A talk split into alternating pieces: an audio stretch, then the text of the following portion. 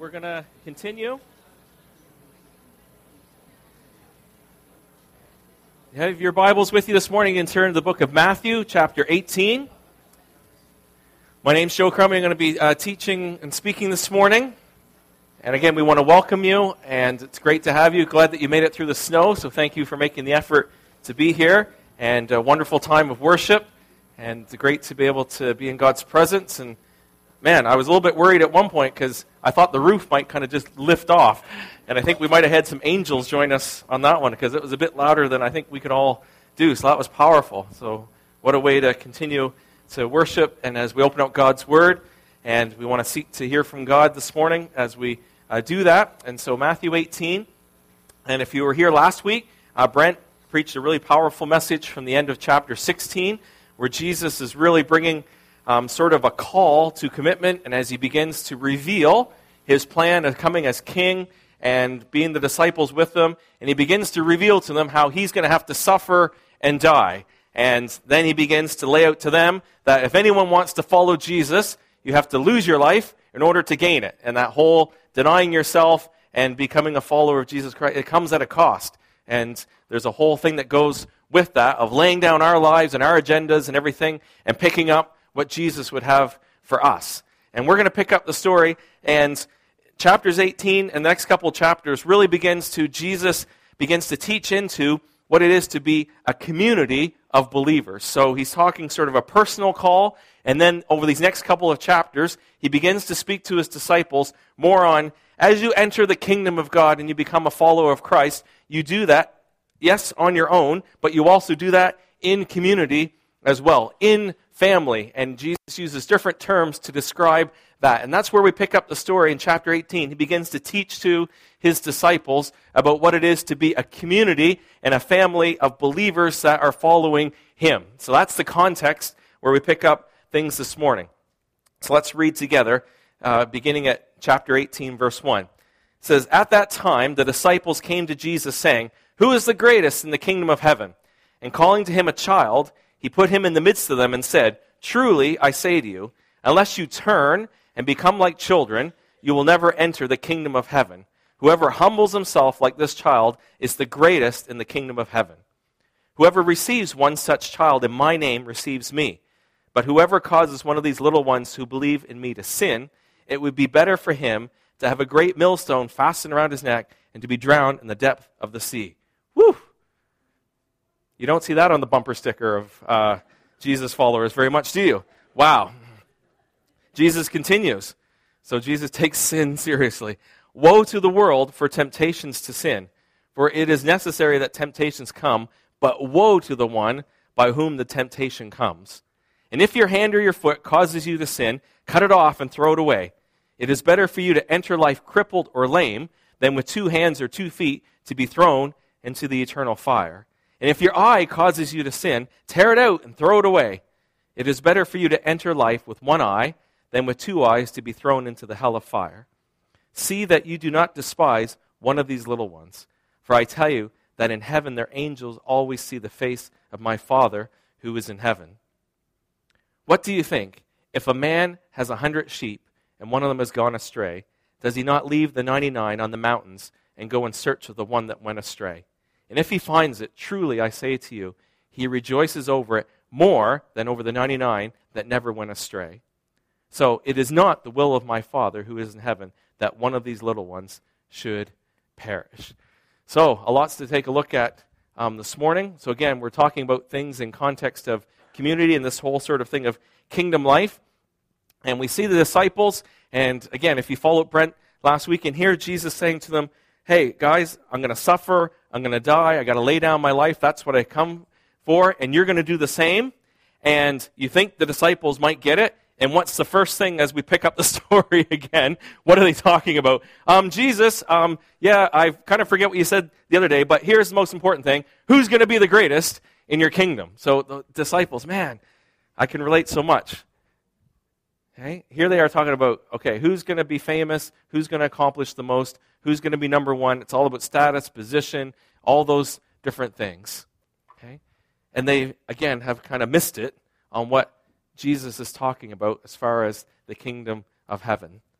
And Jesus begins to teach them about, hey, the entry point in this sort of relationship of entering the kingdom of God and becoming a follower of Jesus Christ, it's really this it's humility. It's humbling yourself.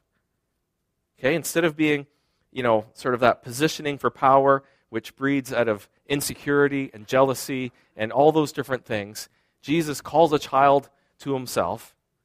Okay, and he says that this child is the example of what it is to be humble. Because if you look at a child, there's some different things that we can learn from being childlike. So I'm not being saying be childish, I'm saying be childlike. And there's some things that come along with being a child. Okay? It's pretty much this. Children have this great childlike uh, character quality of being able to trust. Okay? They have a great sense of being able to trust.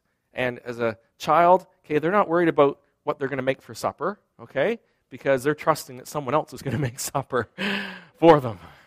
Okay? And they're not worried about, hey, where they're going to get their clothes, and they're not worried about all these things because they have a trust factor that's there, okay, that they know that their parents are going to provide. They don't know how much money their parents make. They don't understand all those things. They have, they have to pay their taxes first and all those things to worry about. They trust their parents for all their needs. And there's a humility to that. And there's also a humility to say they know they can't make it on their own. They need someone else to help provide a roof over their head, meals on the table. Okay, someone's got to get them from point A to point B. Okay, and every part when they get sick, someone else has to take care of them. There's a humility that we don't think is that strange that they are going to put their trust in a higher authority and that their needs are going to be met. And Jesus is saying, as you want to enter the kingdom of God, it's not a matter of all the things the world strive for. It's like you come in as a child and you have childlike qualities like that. You trust your Father in heaven. And you trust Jesus. And you obey. Can you imagine that child? Jesus pulls the child, the child comes, the child sits down. what a simple illustration of Jesus says, Come, we come. Jesus says, Stay, we stay. When it's time to go, Jesus will tell us it's time to go because we're obedient to what Jesus calls us to do. And folks, we don't have to make it so complicated as that, as we obey Jesus. We obey his general will as we see, and Jesus in here, he gives us so much more sort of the principles of what it is to be a part of the kingdom of God, not so much the rule book, but the principles. And this is one of the principles. You come in humility, you come as a child. That's how you enter the kingdom of God. And that is the foundation for, as we're going to see over this week and next week, of our relationships with one another. That's our relationship with God, but in humility, that's how our relationships start with each other. Because every one of us, as a follower of Jesus, okay, none of us got in because of anything we've done.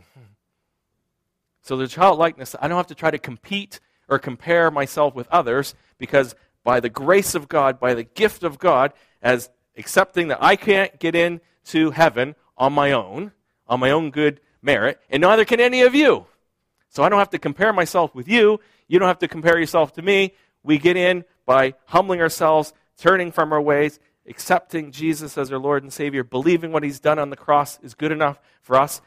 It satisfies our Father in heaven, and that's how we get in. So we're brothers and sisters in Christ. Okay? That should calm down and get rid of a lot of jealousy, pride, comparing to each other. And in religion, where we're striving to get right with God on our own works, that produces a lot of comparison. And Jesus is saying, that's not it. We come in humble like a child, trusting in Jesus and obeying Jesus. Okay, that's some of the principles of the kingdom of God and community life. Another one is this that we're a welcoming group. So, in this sense, when Jesus talks and he continues to talk about, he brings the child in, he says, Anyone, say, so if you want to be great, be like this child. That's you're great in the kingdom of God when you're childlike. So it's the upside down kingdom. He's also saying this, and he uses the example of the child. Child here equals Christ's follower. So it's not just little children, like physically little children, he's making the connection that if you become like a little child, and as he goes on, he talks about the little children, he's talking about Christians. He's talking about those who are following him. And he's saying, okay, as you welcome, okay, whether it could be children, anyone who's a Christian, as you welcome them, guess what you're actually doing? You're actually welcoming Jesus. Now that's a radical thought. And if we can get that in our hearts, that changes how we view, okay, church life, and it changes how we view the world. Because Jesus is saying this, okay? Some of you, okay, in the world's eyes are going to be a bit weird. You're going to be a bit odd. You're going to be on the outside. You're going to be on the fringe. But if you're a follower of Jesus, then you should be welcoming and you should be welcomed by the family of God because you're welcoming Jesus. Can you see again what a radical difference that is? So, one of the principles of the kingdom of God and the community is that we're a welcoming community because we're welcoming. When we welcome each other, we're actually welcoming Jesus. Okay? Now, we can get into okay, lots of different things about that, okay, but that's just one of those principles that should help us. When we welcome each other, we're welcoming Jesus. Let's just let that sink for a moment. So, for those of you who are serving in kids' church, okay, with Christ Central Kids, and again, we've got like from newborn to grade eight, we've got like 90 kids if everyone showed up on the same Sunday, okay? That's a third of our church, okay? And we say it, and I'll say it again, okay? We need helpers, workers, and that, and this is not a guilt thing at all. This is just here's the need, but here's what I want us to come at things again is that it's not just babysitting, it's an opportunity that we have with kids right from the ground up, okay? And when we serve and when we clean the snotty noses and we put up with all the rebellion and all the things that go along, and because we know we call a spade a spade, okay? Sometimes it's tough in kids' church, all right? Okay? Yes. But you got to remember, you're welcoming Jesus. How you serve kids. Okay? And I'm doing this not to try to pull the wool of your eyes. Okay? This is the truth. As you welcome kids, you're welcoming Jesus. Okay? So, what an honor and privilege it is to serve. And that should change our attitude as we prepare throughout the week, and as we serve on Sunday morning, or we serve with fuel on Saturday night. It changes our attitude. Okay? Those, okay, on maybe the fringe, and I won't try to describe it. You can figure out maybe who you think is on the fringe. We can be a welcoming people because we're welcoming Jesus. Okay? Even here on a Sunday morning, okay, how we greet one another, how we go about being hospitable in our life groups, all that. That's a principle of the kingdom of God. This is community life Jesus is talking about. We come in humble, childlike, and we come in very welcoming because we're welcoming Jesus. Okay? These are principles of church life. Now, we're building on something, so you've got to get these foundational things because this is really important for this week and for next week as we continue on in chapter 18. So, Jesus is starting there. So, it'd be interesting. We took a vote, okay? How many people do you think, as we started out on church life, what's one of the most important things about being the family of God? Okay? I don't know if many of us would start with humility and being childlike as the first thing, but that's where Jesus starts. And he says, from that, we're welcoming people. He also says this, okay? How you follow Jesus affects not just yourself, but it affects others. Whether you know it or not. And this is where Jesus gets into his whole thing about sin and all these different things.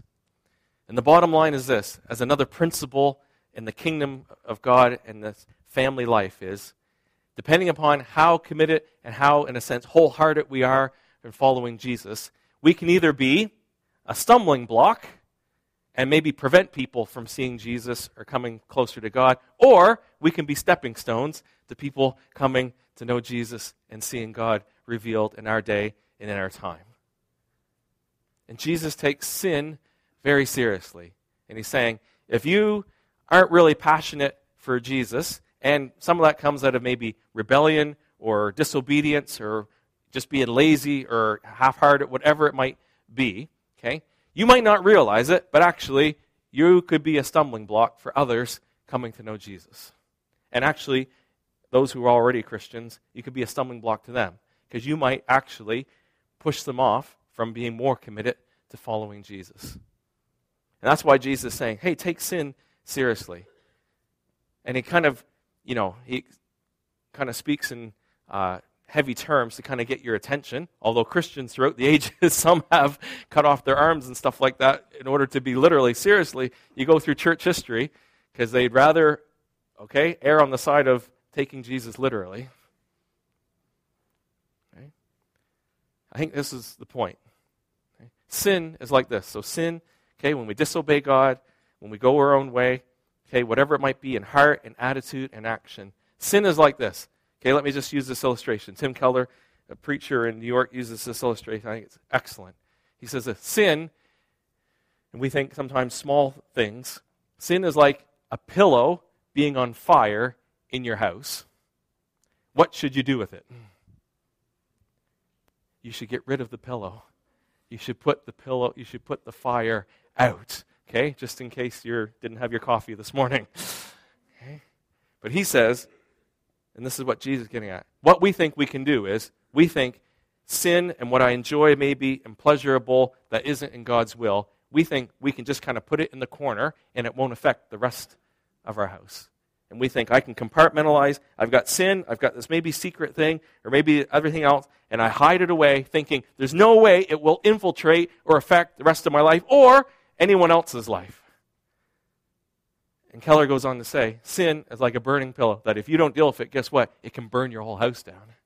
And not only yours, those around you. And Jesus is saying, for his glory, for his honor, because he's a holy God, but also for our own good and the good of others in our fellowship and to be a witness to the world. Okay? Take sin seriously. If you got a burning pillow, get rid of it. Put the fire out before it destroys other things. And we are naive and we fool ourselves if we think I can compartmentalize and I can keep the sin hidden and then under my control. It's like saying I can keep fire under control. You can't. So, by our words and our actions and our lifestyle, we can be a stumbling block to people. We can become a stumbling block. We stumble ourselves and we can affect others. Or as we're obedient to God, as we love God out of a heart of love because He loves us, okay, and that He's freed us from the power of sin, and we can live obedient lives that are worshiping Him, we can be a stepping stone that people can see Jesus in us.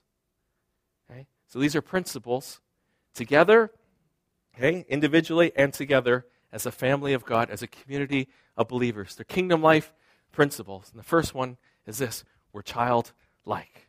And that means we're humble, okay? We're obedient to God. That means we're welcoming one another. And it means we're wholehearted for God. That we take sin seriously. And that if we have to do radical things to get rid of it, then do it. Because it will help save your life and hopefully others around you. Okay? Second thing, as we move on, okay, we see this other principle in the whole thing of what Jesus is talking about. And I'm just going to call it pastoral care, okay? It's about being spiritual care in church life, in the family life. Okay? And Jesus uses this illustration of a shepherd. And if you read in, I think it's Luke chapter, let me see, I have it written down. Luke chapter 15, okay, Jesus tells a similar story as well. And it's one in Luke 15, he talks about this. He talks about three stories. He talks about a lost coin, talks about lost sheep and he talks about a lost person, a lost son. And in that context, Jesus is talking about how the Father in heaven cares for those who don't know him. Okay, so that's the whole thing. They're lost. They don't even know it, and how God's desire is for them to know him. And that's why Jesus was sent. In this context, Jesus is actually talking about those who are already believers and followers of Jesus, who can still stray off. That's the context of it. And all throughout the Bible, shepherd is a great uh, illustration, analogy of what God is like for us. And so, probably one of the most famous Old Testament Psalms is this Psalm 23 The Lord is my shepherd. And how God takes this on as He's the shepherd, He's the overseer, He's our protector. Okay? All those different things that come along with being a shepherd. And Jesus picks up the theme in the New Testament as well. Let me just read out some things. This is from John chapter 10. And Jesus talks about him being the good shepherd and his followers being the flock. And Jesus said, Jesus said again, I tell you the truth, I am the gate for the sheep. He says, All whoever came before me were thieves and robbers, but the sheep did not listen to them. I am the gate. Whoever, en- whoever enters through me will be saved. He will come and go and find pasture. The thief comes only to steal and kill and destroy. I have come that they may have life and have it to the full. I am the good shepherd. The good shepherd lays down his life for the sheep. And he says, I am the good shepherd. I know my sheep. My sheep know me. And he goes on to say this whole thing about how he is the good shepherd. And Jesus is the ultimate example, okay, of what it is to be a good shepherd. He is, and he's done it. He's laid down his life. And he goes on to say, you know, if you hire just a hireling, okay, who doesn't isn't the owner and doesn't love the sheep, okay? As soon as the wolves and the bears not come, guess what? He's out of there. Okay, he's going to save his own skin. Jesus laid down his life for the sheep, for his people. So he's our ultimate oversight. Okay, and as we go on in the Bible, even in the other letters that guys like Peter and Paul and that who came after, they always point back to Jesus being the ultimate. He's the chief shepherd, he's the overseer of our souls. And Jesus is also our example.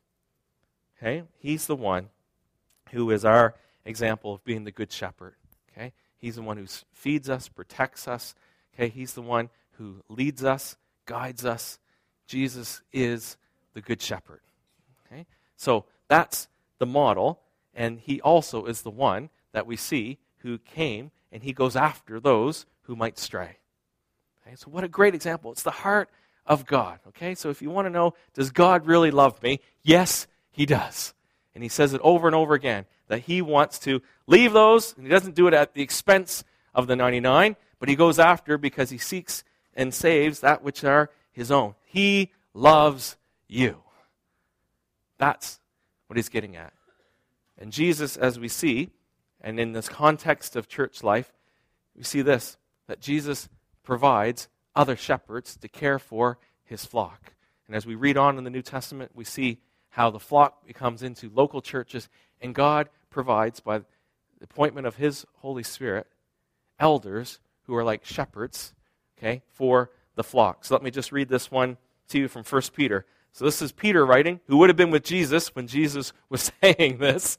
And Peter writes later, many years later, he says, writing a letter to church leaders, says, To the elders among you, I appeal as a fellow elder, a witness of Christ's sufferings, and one who also will share in the glory to be revealed. Be shepherds of God's flock that is under your care, serving as overseers, not because you must, but because you are willing, as God wants you to be, not greedy for money, but eager to serve, not lording it over those entrusted to you, but being examples to the flock. So God has provided elders to help oversee and guard the flock in local churches. And here's what elders do, okay? They serve in every way. Okay? So, everything. They protect through doctrine and in practice. And, folks, as Jesus said, we have an enemy who wants to rob, kill, and destroy. And he says he sends wolves among the sheep. So we take care of dealing with those things. We feed people the Word of God, and we bring in things to help disciple people. We guide people in vision and strategy. We govern through church discipline and different things with finances. We're examples in lifestyle, family, how we handle money, how we handle people, all those different things. And most important, we're accountable. So listen to this from he, the writer of Hebrews says, Have confidence in your leaders, submit to their authority, because they keep watch over you as those who must give an account. Do this so that their work will be a joy, not a burden, for that would be of no benefit to you. Folks, we are accountable to God.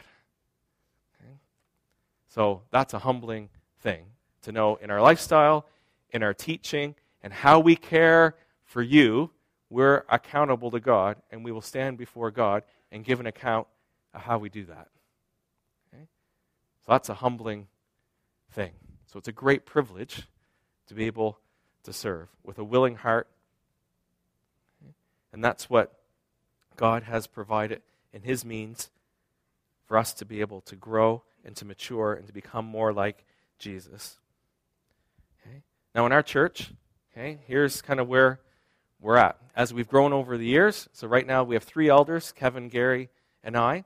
And right now, when we look at who would call themselves part of Christ Central that we feel we're responsible for, and we're always fleshing that out, we're at probably about age 16 and over, about 230 people if everyone was here in a corporate meeting, and you add in those 90 um, children and youth. So that puts us over um, 300. And so we're feeling the weight of that. And uh, as we continue to grow, we want to have a system in place where we continue, continue to disciple and care for people. And so, what we just wanted to share as part of this, it fit right in. So, I was going to do it during announcement time, but I thought, well, we'll just fit, it fits right into Jesus' teaching here, is that we want to expand the eldership so that we can continue to work as a team to be able to help grow and uh, be able to feed and govern and all those things in church life. So, we as elders, along with Don and Jeremy and those apostolic team that we work with and other leaders in our church, okay, we just want to recognize Brent Smith, um, and we're going to put him forward to recognize him as an elder in the next couple of months. And so we feel Brent meets all those things. If you read in 1 Timothy 3 and Titus 2 in character and be able to lead himself and family and into church life in this past year as he's gained more and more relationship with many of you and seeing how that has grown, that um, we want to bring him into this eldership team and with great chemistry with us. So, over the next couple of weeks, if there's any concern on any of that, and if you have any scriptural reasons why uh, you don't think that could happen or any questions about that, come and talk to us as elders. We need your feedback. If you want to affirm that, we're glad to hear that as well. Okay, and then we'll uh, have a process in place over the next couple of months to uh, see that if that all goes ahead. Okay, so that's really exciting, and we want to thank you for, uh, again, just being able to be uh, supportive of us and bringing Brent on staff last year. And um, I just want, also want to take okay, time just to explain how that practically gets worked out in our church life. Because sociologists tell you this, okay? Basically, for the most part, in any different context, you can only really get to know about 70 or 80 people before you're maxed out. Okay? And for those who are really high capacity, about 150. Okay? And that goes in all kinds of different, I'm talking business, sports, whatever, church culture as well. And so the reality is, okay, for us as elders, and depending upon your church background, a lot of times there's maybe one pastor or whatever that's trying to look after, okay, tons of people. And we're not, we're not building on that model, okay? We're building a model of team. So we have a plurality of elders, and we also have a system in place to help with that. And so, one of our main systems here in our church is life groups. We have small groups where people can come together that can actually get to know each other better, have some fun and friendship, be able to be accountable to each other, grow together, dig into God's Word together, pray for each other, care for each other, challenge one another, all those things. And we meet Tuesday nights, Wednesday nights, Thursday nights in homes throughout okay, the city, and we have a student life group. We've even got small groups even built into our whole youth and with our fuel ignite and all those things, and even on Sunday mornings with our kids. It's such a foundational thing. Okay? Are they perfect? No. Are there some flaws and ups and downs? Absolutely. Okay? It's not a foolproof thing, but it's biblical. They met in big groups, they met in small groups. And this is where we need your help. Okay? Because if you have an expectation that you're going to to get pastoral care in our church, that you're going to get to come to Joe all the time, okay? You're setting yourself up for big disappointment. so I'm just putting it out there, okay? Because it probably won't happen because I can't look after 300 people. Okay? It's you're going to burn me out, okay? And I'm going to fail you. So uh, we're not going to do that. Okay? Because I want to be healthy and I want you to be healthy. All right? You're not even going to be able to come to Kevin, Gary, Joe, and say, Brent, you're not all going to get to April. You're all going to get, okay, to those on staff to help. Okay? So you got to, we have to change. You have to always change that we're not building to one man, one pastor. Okay? We're asking you to be involved in small groups where what we call life groups here, where you have a life group leader or a couple of people who have coordinators who help oversee them, that that's your primary first place to go for pastoral care and to get help with things. Now, people there might not know how to help you, and then there's other things to go, but that's your primary way. So, we have an issue. If you're not in a small group, then there's a big gap. So, we have to work at helping train up new leaders to provide more life groups for you to be a part of. Some of you, okay, and I'll say this, some of you can't get to a life group because you're working evenings, you're single parent, all those things, okay? So we try to customize things, and we have other groups that meet, okay? So some guys can't meet, whatever, they're meeting like at 6 a.m. on Friday morning to be together, four or five of them, to help each other, okay? Some of our moms, they can't get out, but they've got their mom's group on Wednesday morning, okay? This Life groups are the ideal that we're going for, okay? But if you can't make it to a life group, we will try to customize something for you. But we're going to need some help to do that. The main thing is is that you're connected in somewhere, that you're growing with other people. That's the most important thing. And that we as elders and leaders know where you're connected. So if you're meeting in one of those smaller groups, if you could let us know, that would be a big help. We can make sure that you're on track with that. Not in a controlling way, but in a oversight way. Okay? These are the most important things in context for growth and maturing and becoming more like Jesus. Okay? So, our Congolese friends who have come, okay, getting them connected to a life group has been a great thing. Otherwise, we're only going to see them on Sunday morning. That's the reality of it. But you get plugged into a life group and things begin to build relationships and connect and feel part of things, but also you grow and get to serve, okay, and you're part of a team together. It's so, so important. And in this context of Jesus saying to his community, okay, there's some principles to be involved. Childlike, you're welcoming, okay, you're committed. Jesus is our good shepherd, okay? So we can cry out to Jesus, okay? and he's our good shepherd. He's the overseer of our souls. But Jesus works through his body, the church, and he's given elders as shepherds who are following the good shepherd to help. And those shepherds are working with people like life group leaders and ministry leaders and other people to help you grow and mature and change because we're all in it together. And if you don't understand that, you could be really, really missing out and you could be really, really disappointed, and you could feel really excluded. And we do not want that. Okay? And that really just leads into our last thing as our time's gone. Okay? There's some things here that we're trying to provide the framework and the context for you to grow and mature in Christ and to learn more. And through following Jesus, through preaching and teaching, through relationships, through caring for one another, through serving, through being missional and looking how we can serve out. We want that to be a secure place for you to grow and to find a home and to work out. But we need your help in that. Okay? And what we can find is this. Okay? We can either be secure in that, or as these sheep are, because we're all sheep, we can stray. And there might be various reasons for it. Okay, I've just put some down. Hmm? We can get isolated. And, folks, this is probably the number one on the list of how we get sort of disconnected from church life and we can stray, is we get isolated. Okay, and there's all kinds of reasons for that. Okay, I put some of them down. We can get too busy. Okay, we can get lazy. We can get offended.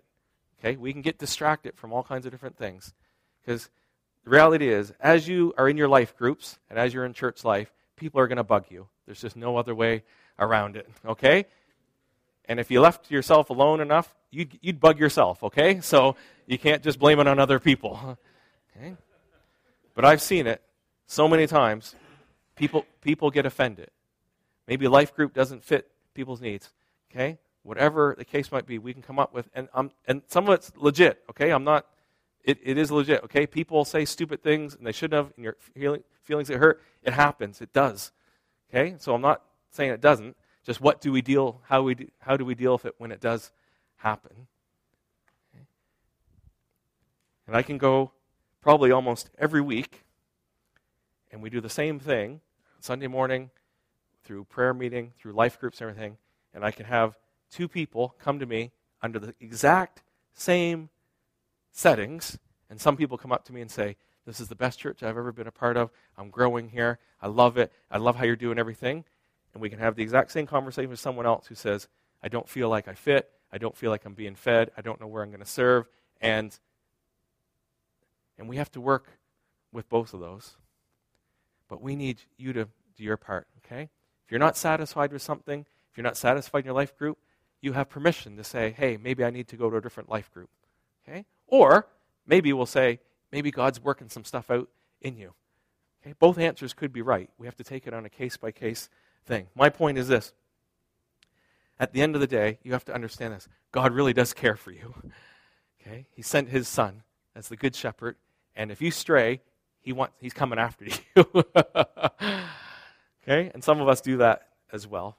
Because he loves you. Okay? He doesn't want to see you picked off or isolated or distracted. He doesn't want you, okay, getting hurt. And as we finish this morning, there's a personal choice for you is without sort of any thing, any sort of heavy. It's just clear. Okay? Now's the time.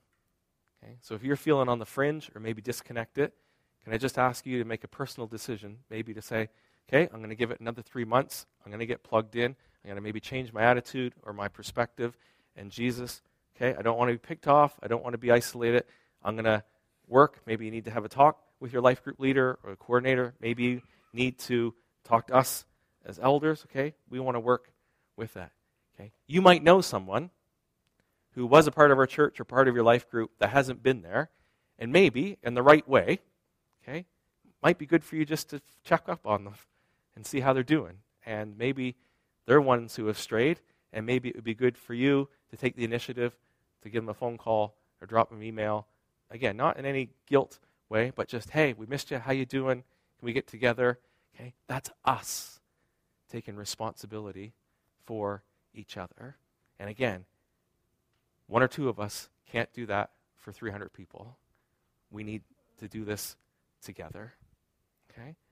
So there's some personal decisions and some personal choices that we have to take responsibility for, both in our own selves being connected, but also in helping one another care for each other in church life and in church family. Okay? So this morning, quick review. Jesus is beginning, okay, as Brent talked last week, it's a personal thing, and that you have to deny yourself.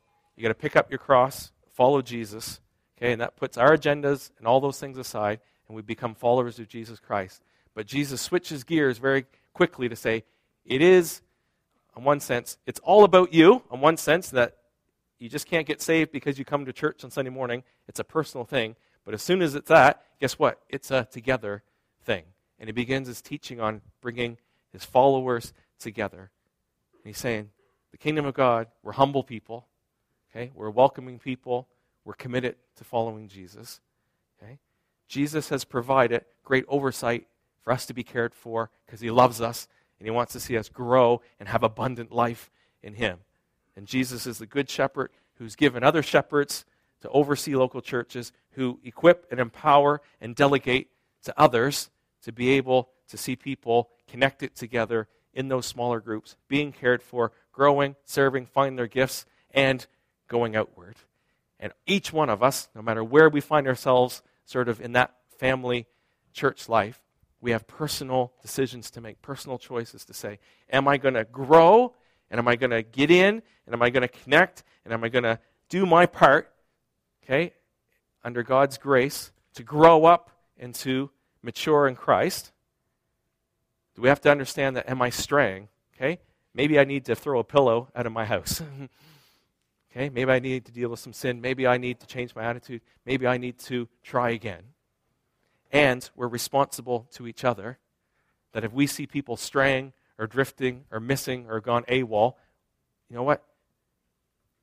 You don't just rely on Joe to give them a phone call. We are in this together. Okay? What a great opportunity. What a great opportunity to be part of something, of belonging to something that hopefully looks different from what the world offers. with Jesus leading the way, with his Holy Spirit and the Word of God feeding us and growing us together, that we get to be in this together. That it's not all about you, but guess what? It includes you. That great paradox. Okay? Let's pray.